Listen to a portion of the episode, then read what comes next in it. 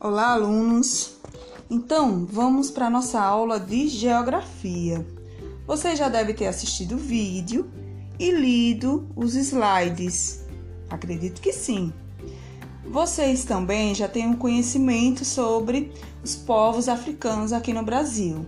Vocês sabem que eles não vieram aqui porque eles quiseram. Vocês sabem disso, certo? Eles foram obrigados, eles foram é, escravizados. Infelizmente, foi um absurdo, mas que aconteceu.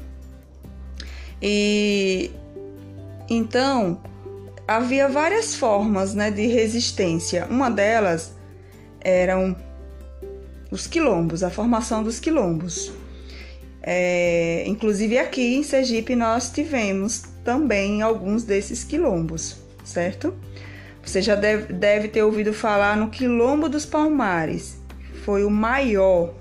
Estima-se que cerca de 100 mil escravos, ex-escravos, né? Que eles fugiam do, dos feitores. Era uma forma que eles tinham de resistir, porque eles sofriam maus tratos, eles não recebiam nada, eles trabalhavam de domingo a domingo.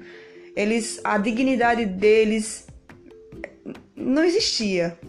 Então, eles encontravam forças, tiravam não sei da onde para conseguirem lutar. É, a gente, eu costumo dizer que nós, povo brasileiro, brasileiro que somos uma mistura de todas essas essa, esses povos, né, os africanos, os índios, inclusive os portugueses e outros europeus como italianos, é, franceses, holandeses, alemães, a depender da região do país. Nós devemos ir muito aos povos africanos que sofreram bastante. Então vamos às questões.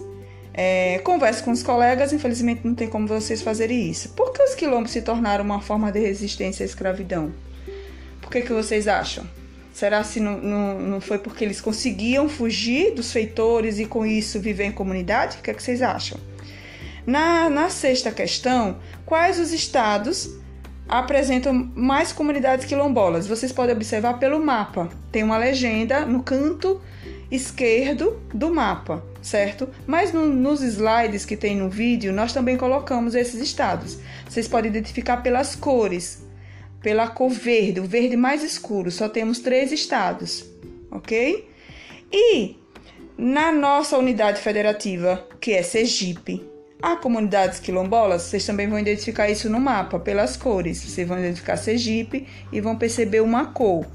É, tem uma cor bem clarinha, não é essa, que é sem comunidades. E tem uma cor um pouquinho mais escura, né? Que é a primeira, que é até 100 comunidades quilombolas. Então, sim, nós temos em Sergipe, certo? É...